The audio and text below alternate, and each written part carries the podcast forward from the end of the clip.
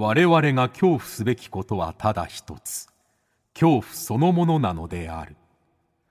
この番組は事故物件住みます芸人松原谷氏が恐怖の本質を探求すべく各界の道を極めた人々と恐怖について語らいます。松原谷氏の興味津々。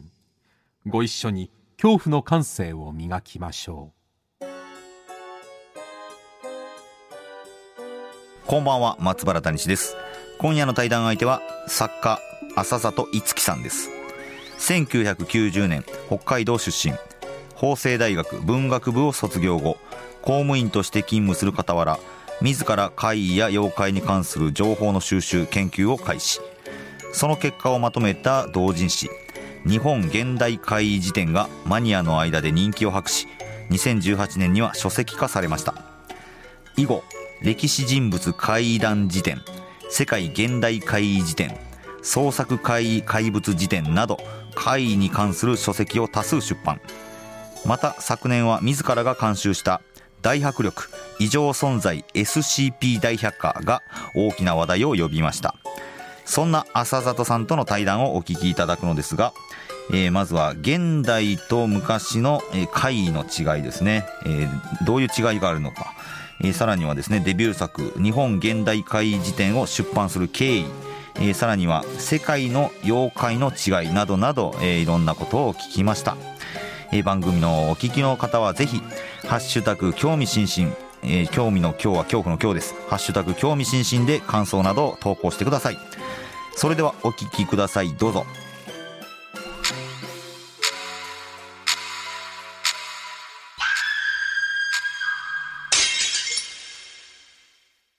さあ本日は作家の浅里いつきさんにお越しいただきました。よろしくお願いします。よろしくお願いします。よろしくお願いします。浅里さんはいつだったかな？あのニコニコ生放送で一回出ていただきましたね。そうですね、ちょっと事故物件の話で出させていただきました。そうそう。事故物件ラボっていう番組で、笹戸さん出ていただきました。その時って、えー、っと、あれですよ、日本現代会辞典出して、その次の本も出してるぐらいかな。そうですね、すね次か次の次ぐらいまで出していたはいはいはい。今、何冊出してるんですか、本を。そうですね。ちゃんと数えたことはないんですけれども、はい、まあ30冊ぐらい 30? してる。えー、あれが2018年ぐらいかな、2019とか。そうです、4、5年の間に30冊以上。そうですね。すごい仕事量ですよね。ありがとうございます。いやいや、すごいですよね。えー、しかもねあのお仕事もされながらっていうことですからねそうですねまだ兼業でやらせていただいてます すげえよな、まあ、ちょっといろいろ聞かせていただきたいと思うんですけれども。はい。まずそうか。事故事故物件についてなんか調べることってありますか？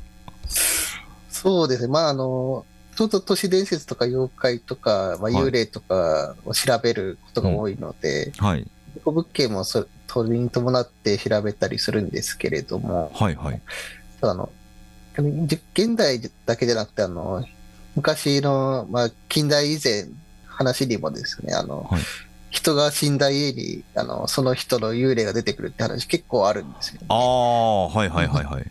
それ事故物件ですもんね。はい。そうですね、まあ、平安時代だったらあの、平安時代の事故物件、え？平安時代の事故物件など、どうなんですか？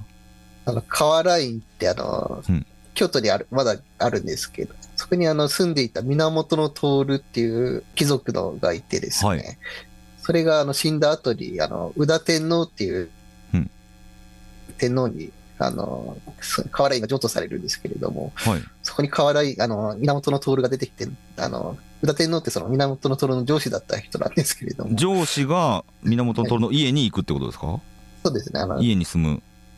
で、その家に住んだ宇田天皇のところに源徹が来て、なんで私の家に住んでるのかっていう 話を。源徹はもう死んでるんですよね。その後。死んでるんですよね。で、なんで、なん で上司が住んでるのっていう歌天皇が住んでるのっていうのを源徹が幽霊の徹が言ってるってことですねそうですねこれが残ってるんです、ね、宇田天皇の奥さんはいそうですねあの「今昔物語集」とか、まあ、うんうん、昔の説話集ってやつに、はい、いろんな記録でこの川ラインの話残ってるんですよね。へえ。すごい、まさに事故物件。川ラインって、え、現存してるんですか？多分跡地が残ってる跡地か。なんかあの、史跡みたいな形で。面白いなちゃんと昔からそういう概念みたいなのあるわけですよね。はあ。そうですね。特定の、生前の家に執着して出てくる幽霊って結構いるんですよ、うん、はあ、はあはあ、すごい、昔も今も変わらないんですね。であのー、まあ、この、えー、浅里さんといえば、まあ、まずデビュー作でもある日本現代会辞典ですけれども、はい、これはあのどういう本になるんでしょうか？そうです、これがもともとあの私は妖怪とか都市伝説、怪談とかが好きだったんですけれども、はい、妖怪の辞典って結構いろいろあるんですけれども、うんうん、現代のあの学校の怪談とか都市伝説に出てくるようなものを集めた辞典っていうのがなかったんですよね。それそれを自分で作ってみようってことで、あの現代、まあ、戦後の都市伝説とか怪談に出てくるものに限定基本的に限定して集めた妖怪辞典的なもの、コンセプトで作ったものになります。それは昔からある妖怪辞典と比べると大きな違いというか妖怪の違いって何かあるんですか？そうですね。昔狐が化けたとか狸が化けたみたいなあの既存の動物が何かをするっていう話が結構あるんですけれども、うんはいはい、あの現代だとどうしてもあの動物っていうのは普通の生物として見なされるので、そういうのが少なくなるっていうのはと、まあ、あと人型が多くなってるっていうのはありますね。人型の妖怪が多いってことですか？現代の方が。そうですね。あの、現代ってあの、それそれこそ狐とか狸とか天狗とかカッパっていうがあんまり語られない代わりに、はい、あの死んだ誰々が何かするって話が多くなってるんですよね。ああ、もう本当に幽霊じゃないけど。その、そういう方が多分リアリティがあるっていうか、あの、ああ。かカッパに、カッパが川に出るって言ってもあんまり信じてくれる人いないんですけれども、はいはいはい、はい、あそこで推進した人の幽霊が出る。ああ、なるほど。信じる人が多くなる。根拠のある化け物というか、妖怪、幽霊が多いってことですかね。そうですね。まあ、あの、なんていうか、そこにいる理由というか、まあ、理由がある。理由があってで、その理由付けに人間が死んだっていうのが使われるってことが多くなってる。ああ、そうか。人間が死んでるのが多いんですね。そうですね。ははははは。なるほどな。それは結構確かに。ははは現代の、えー、妖怪で、まあ、代表的なのって何になるんですか？口裂女とか、トイレの花子さん。あ、口裂女、トイレの花子さん。そうですよね。確かに口先女も、もともとは、何でしたっけ、手術失敗した女性っていう説もあるし、みたいな。そうです。最初の頃はなんか不審者扱いだった。あ、不審者だったんだ、ただの。はい。それがなんか100メートル3秒で走るとか。どんどんなんか、はい、ぐ付け足されていくんですね。100メートル3秒で走る。はい。明らかに人間じゃなくなっていくっていうのが。ああ、面白いな。トイレの花子さんもね、なんか、と遠野でしたっけ、もともと。そうです、そういう説もありますね。あの、ははい、不審者に殺されたとか、ああ、そうですよね。演奏で亡くなったとか。うん、うん、うん、うん。でも、もともとは、あの、声だけが聞こえるって話だったのが、はい。女の子の幽霊が出るっていう話になっていったり。あ、声だけが女の子になって、トイレの花子さんというキャラクターになってというか。そうです。グレードアップしていくんです、ね、アニメ化とかの影響もあアニメ化の影響もありますもんね。へえ面白いなあと、人面犬とかね。あ、テケテケとか。あ、テケテケ、そうだ。テケテケとかもそうだ。テケテケは、あれですか、電車にひかれたんでしたっけ？なんか、そ んなんで。そうですね。最多分最初の頃は、ああいう姿をした、なんか妖怪みたいなやつだった。上半身だけの妖怪ですよね。はい。それか、あと、あの、電車で引かれたっていう、多分別の話だったんですよね。あ、別の話なんだ。はいはい。あの、電車で引かれて、真っ二つになった、あの、女子高生が、上半身だけで張ってきて、駅員さんにしがみついたっていうような階段があって、それがあのテケテケの誕生誕としてくっついたっていうような。後からくっついたんだ。それが、そうか。っていうのが、それこそその背景が語られやすくなるっていうの。はあ、背景が増えていくんだな。面白いですね、現代。なるほどな。この現代怪辞典に載ってる、あこんな妖怪いたの？みたいなとかってありますか？そんなに知られてないけど。そうですよね。ただ、うん、個人的に面白かったのがですね、現代怪辞典だと、なんだろう、あの、宗近くんってあの、学校の階段なんですけれども。宗近くん？はい。トイレでいたずらしていると現れ、あの、トイレットペーパーとかですね、あの、うん、子供ってよくあの、転がしたりして遊ぶ。はいはい。よくやりますね、コロコロコロって言って、ビーって。そういうことしてると出てきて、あの、うん、ダメじゃないかって言いながら出てきて、あの、すごい速さでトイレットペーパーを巻き戻していく。それ、どっから出てきたんですか、それ。それ、宗近くん。多分学校の階段だから子供たちがなんかそういう噂を、あの語ったんだと思うんですけれど。胸近くに出てきた。トイレットペーパー元にぐるるって戻すんだ。それなんかぐちゃぐちゃになったトイレットペーパーあのちゃんと綺麗には戻されないであの、はい、くしゃってなったトイレットペーパーがのこあの戻されて。戻戻って でもそれはもう宗近くんが戻してるってことなんですか？宗近くんが戻してるって言われてるななんで なんで宗近くんっていう名前なんですかね？うん。なんかなんかすごいマッチョだっていう宗近くんマッチョなんですか？なんかマッチョっぽい名前を作った使ったんじゃないかっていう。ああなるほど。もうすぐに戻すぐらいのスピードとマッチマッチョ感 妖怪ってそんな感じで生まれていくんですか？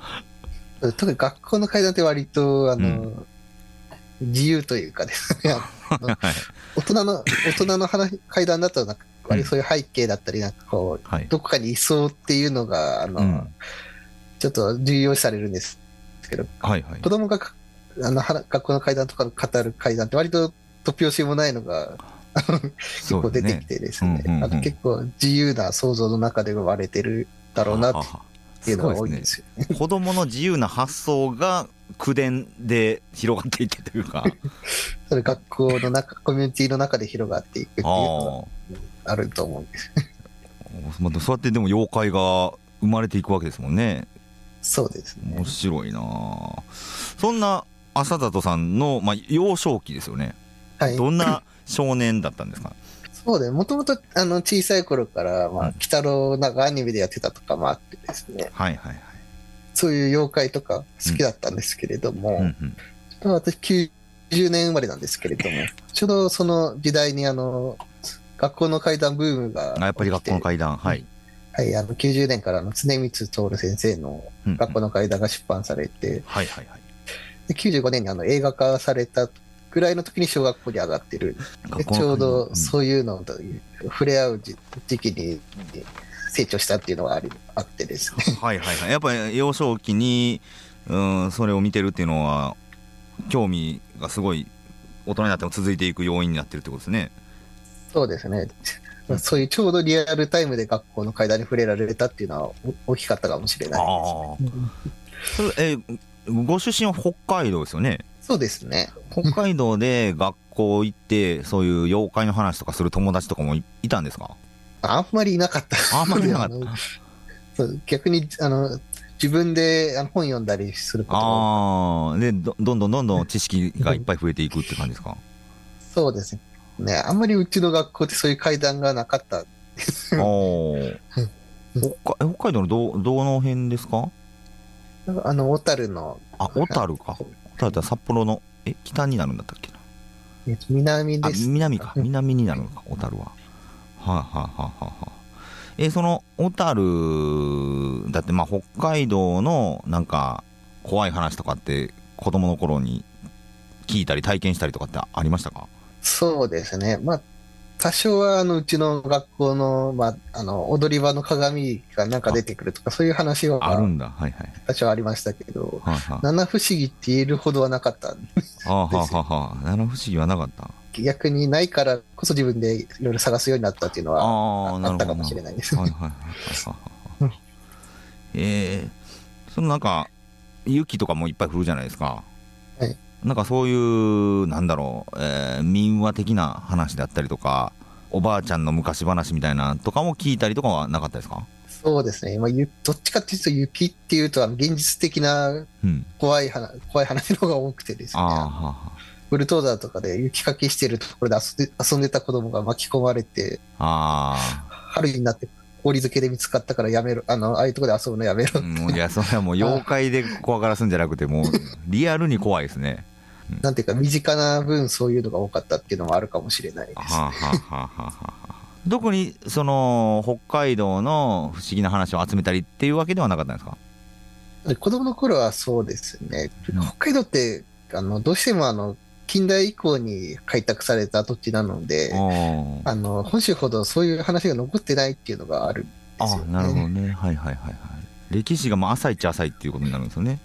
それ以前だともうアイヌの人たちの文化になってしまうアイヌの話になっちゃいますよね、はい。あの今の日本人が残した話っていうのが、あの、うん、本州とかだと神社とか行くとそういう話いろいろ残ってたりするんですけど、はいはいはい、北海道だと全然そういうのがなくてああ、そうか。大体新しいんですよね。アイヌの方同士ってもう、もうそれこそ口伝というか、あんまり文字を残さないでしたっけそうです。近代以降の研究者の人が残した研究書とか読まないと、ちゃんと出てこないっていうのが多くて、はいはいはいはい、なかなか子供だと触れられる機会が少なかったっていうのがあります、ね、なるほどな。はいはいはいはい。でも、まあそんな中、まあ、えー、妖怪だったり、不思議な話や都市伝説やいっぱい、まあ、興味を持った浅里少年が、この、まあ、作家になるまではど、どういう経緯があるんですかね？そうですね。まあ、あの、ずっと好きでそういうのを調べていて、うん、あの、大学入るにあたって、パソコンが、あの、買ってもらったっていう、で、あの、自分で自由に使えるようになったっていうのがパソコンを手に入れた。はい。それで、あの、自分で、あの、データを作って集め始めたんですよね。はあはあ、テキストで。そういう、で、そのうちに、あの、現代の話に出てくるような妖怪とか幽霊っていうのがあんまりまとまって集められた本があんまりなかったっていうのがあって、ああ、もうそこで気づいたってことですね。はい。それで、でも最初自分用にあのデータを作ってたんですよ、ね。自分用に作ってたんですか？自分だけがあの見れるようにっていうことですね。整理できるようにってことですね。で、それで、あの、大学生の、まあ、ツイッターとかやってて、結構そういう妖怪好きの人とかが、同人誌でいろいろ出してるっていうのを見てですね。妖怪の同人誌があるんですね。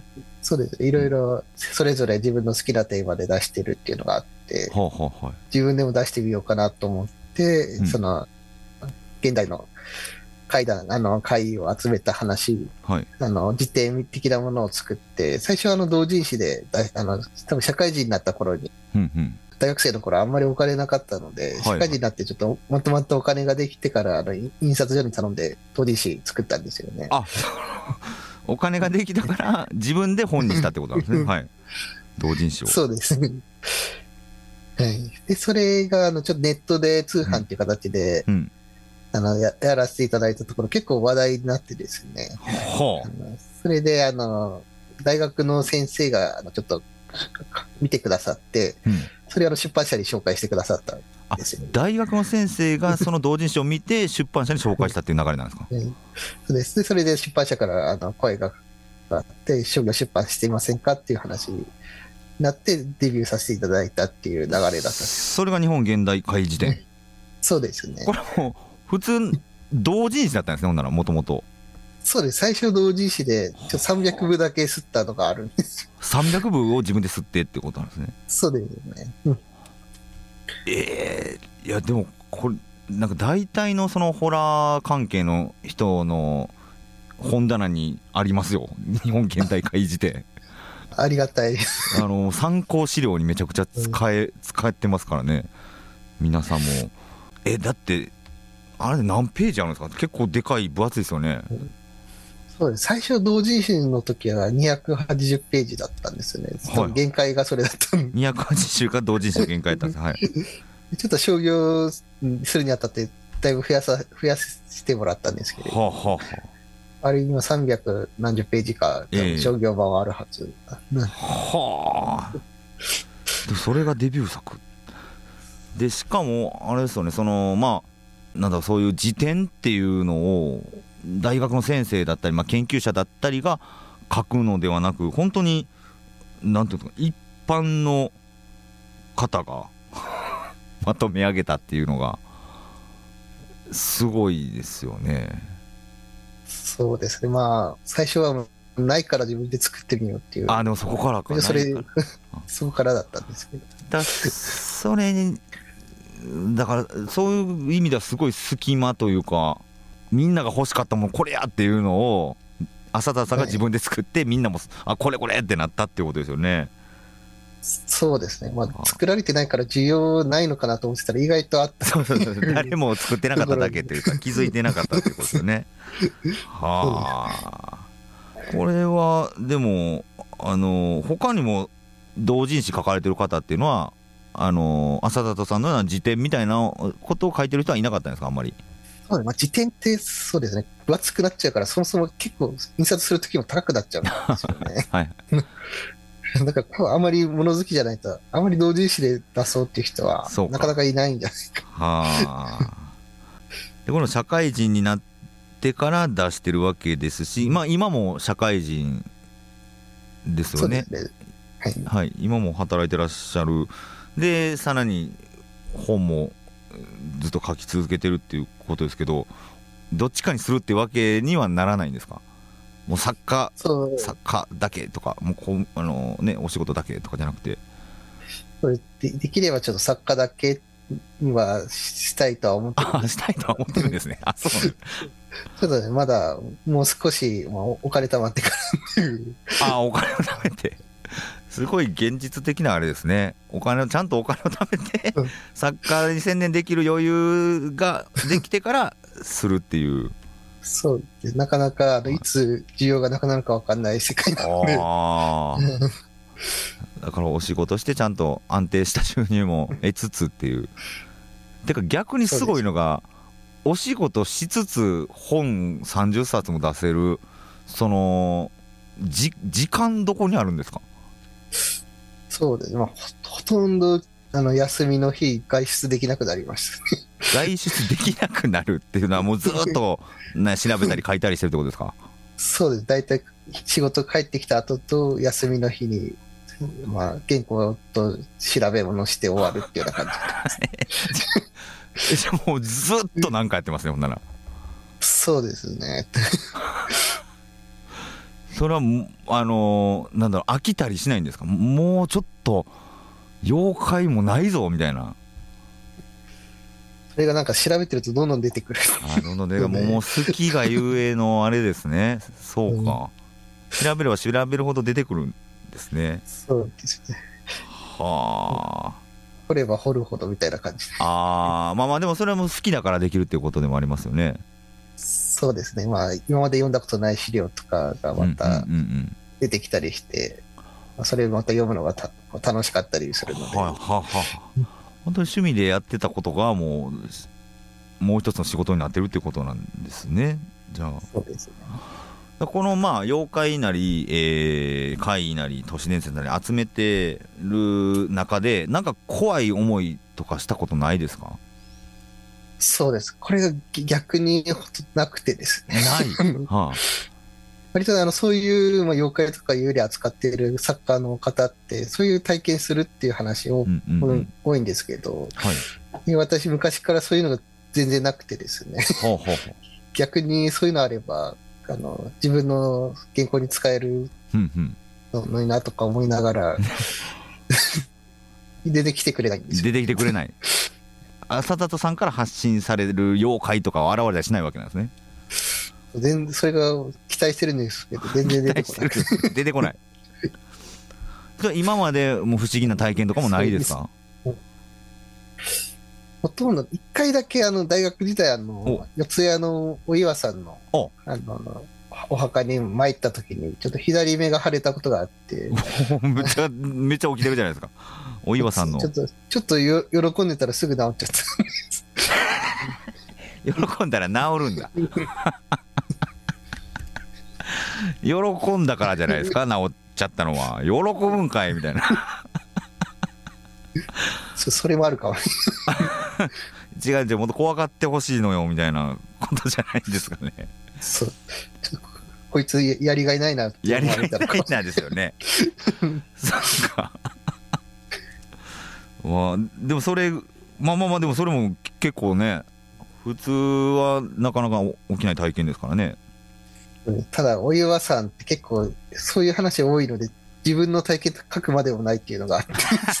そうか。無造無造の中の一つだから別にいいかみたいな。そうなんです。もっと古くて有名なのが結構多いので。ああそうか。データ量がすごいな。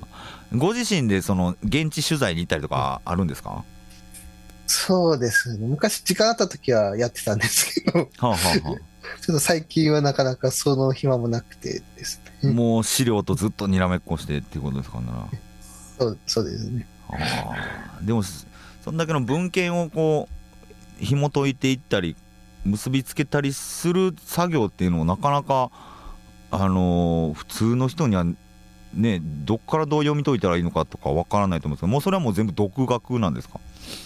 そうです、まあ、ちょっと大学時代あの文学部であのそういう古典文献とかやあのしらあの勉強してたのでそのおかげで、うん、あの古い古文とかが読めるようになったっていうのはあります、ね、大事やな。古文ってやっぱ読め 読めた方がいいんですね。古い文献を読もうと思ったら。どうしてもあの現代語訳されてない資料も結構あるので。はいはいはいはい。あのそれこそ江戸時代以前の話とか調べるときは読んだ読めた方がやりやすいです。ねなるほどな。そうかそうか。だからその大学ので勉強したのも役に立ってるってことですよね。そう、最初は文学部ってあの就職に役に立たないって言われてたのが、ちょっとこういう形で役に立った本当ですね。就職とは関係ないところ、もう一つの仕事で役に立つ。はあ、そうです、ね。そうか。えー、でこの現日本現代会辞典を出された後2冊目かな？あの副読本っていうのを出されてますよね。これはどういう本なんですか、まあ、現代会辞典であの、うん、いろいろとまとまったジャンルというかですね、これ類似したあの項目みたいなのがあって、そういうのをあのどういうものかって解説したりとかです、ね、あ、さらに深く解説してる。はい。とまあ有名どころの、あの、えー、都市伝説を詳しく解解説したりとかですね、まあ、俯瞰的な資料になってます、ね。はあ、はあはあ、それを読み解くためのさらに資料になってるってことなんですね。そうですね。で続日本現代会辞典もあれ去年かな？一昨年かな？出てますよね。そうです。去年の8月出させていただきました。あれだけ集めたいろいろ網羅されてる現代会辞典からさらにまだ出てくるもんなんですね。そうですね。現代って特に話が多いというか、まあ、出版とかメディアが発達したおかげでいろんな資料が出ているので、はいそれこそ最近だとネットも、ネットで語られるものとかもありますし、うんうん、動画サイトで出てくるようなのもありますし、はあはあ、どどんどん多様化してるっていうのがあってですね、なんだろう、集めても集めても終わらないっていうのがあります。もう、すごいな。だからもう、コレクターなんですね、でも、浅里さん、その、ものというよりは、そうね、多分そっちの気質は不思議なものとかを、も。う、自分の中でちゃんとコレクコレクトするというか。でさらに世界現代会辞典もありますよね。そうですね。もう世界になっちゃってますよねこれ日本以外も集めてみるもう終わらないですよねそうなってくると。そうですね。な世界は世界であのいろんなあの日本語訳されてるのっていうかあんまり数多くないので多分他の国の言語も読めたらまたもっと広震えていく。増えていくだろうなとは思います、はいはい、世界のその現代会っていうのはまた何か特徴あったりするんですか？そうですね。結構国ごとに変わるというかですね。あのあアメリカだとなんか割とあの殺人鬼みたいなのがマシンガン撃ってくるピエロがいたりとかですね。それは 怖いな。普通になんか殺人鬼ですもんね。連続殺人鬼やもんなそれうさぎのかぶり物をした殺人鬼が出てくるとかなんかああでも確かにアメリカってなんかそうっすよね。可愛いキャラクターもので実は怖いみたいなの多いですよね。なんか。そうなんかそういうホラホラー映画にありそうなのが多かったりとか。うん。イギリ逆に同じ英語圏でもイギリスは幽霊大国なので、やたら幽霊の話が多くてですね。イギリス幽霊好きっすよね。そうアーサー王からナイチンゲールやら、切り裂きジャックやら、なんかいろ至るところに幽霊出てくるんですね。ナイチンゲールの幽霊もいるんですか？いるんですよ。アーサー王の幽霊もいるんですか？そうなんですアーサー王もなんか出てくるって話で。幽霊で。イギリスはとにかくまあ、みんな幽霊が好きっていうのが 国民性です。なんで幽霊好きなんやろな、イギリス。あの、心霊研究っていうのが、そっか、してたんですね。盛ん、盛んだった国ではある。そうだそうだ、19世紀とかでしたっけ？なんか、なんかやってたんですよね、心霊研究を。そうですね、あの、イギリスは。そうですね、あの、それこそ心霊写真とか、まあ、千里眼とか。千里眼も研究してたんだ。もともとアメリカ発祥なんですけど、イギリスで盛んになったっていうのが。ああ、そうなんだ。ななんなんですかね？国民性なんですかね？なんなんなんだろう？歴史が好きなんですかね？なんなんやろう？そうです。まあ、それもある、あるでしょ。まあ、でもフランスとかドイツはそこまででもないから、やっぱりなんか 国民性があるんでしょうね。なんでフランス、ドイツはそんなに幽霊好きではないんですか？イギリスに比べるとそこまで、うん、まあ、フランスもあの、マリー・アントワネットの幽霊が出た話とか有名ですけど。あ、あ有名なんですね。マリー・アントワネットの幽霊。でもナポレオンの幽霊とかその聞かないですもんねあんまり。そうです。はあ、はあはあ、そのヨーロッパとまたアジアの違いとかもあるんですか？そうですね。やっぱりアジア系が、まあ、ちょっとまあ日本、まあ、中国だから日本にもいろいろ影響、うん、あの昔はしてたのもあって結構日本と近い、まあ、妖怪的なものが多かったりとか、ね、ああ妖怪日本に近い妖怪か。はいはいはい。そうタイとかはあの首から内臓ぶら下げたあの生首が飛んでくる。あれだ。P ガスだ。そう。ですね内臓。あ人気ですよね確か。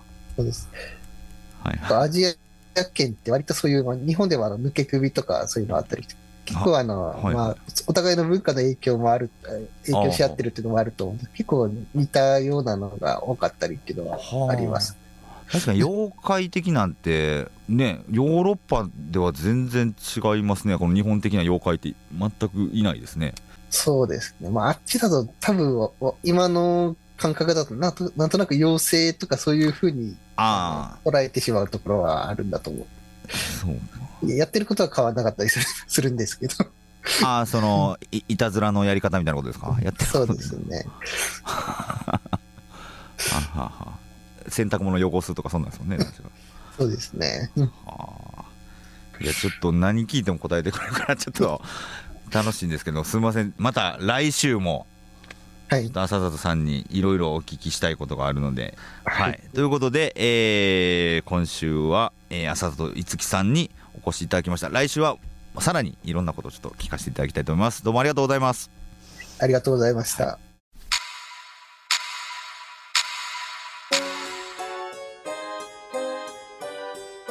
はい、いかがでしたでしょうか？えー、すごいですね。人生がもう、そうですよね。人生が怪異収集になってますよね。えー、もう何聞いても答えてくれるんで、本当にね、まだまだお聞きしたいです。さあ、来週は一体どんな話を聞けるのかお楽しみに。皆さんは恐怖の感性を磨いてお待ちください。この番組は茶屋町会談公式 YouTube チャンネルとポッドキャストでの配信もしています。こちらはラジオ放送で泣く泣くカットした部分も含んだ完全版です。どうぞ皆さん2度3度恐怖を体感してください。それでは松原谷地の興味津々今宵はここまでです。皆様どうかお元気でさようなら。ウェイトイレットペーパーウェイウェイトイレットペーパーあやばい胸近くに来た逃げろ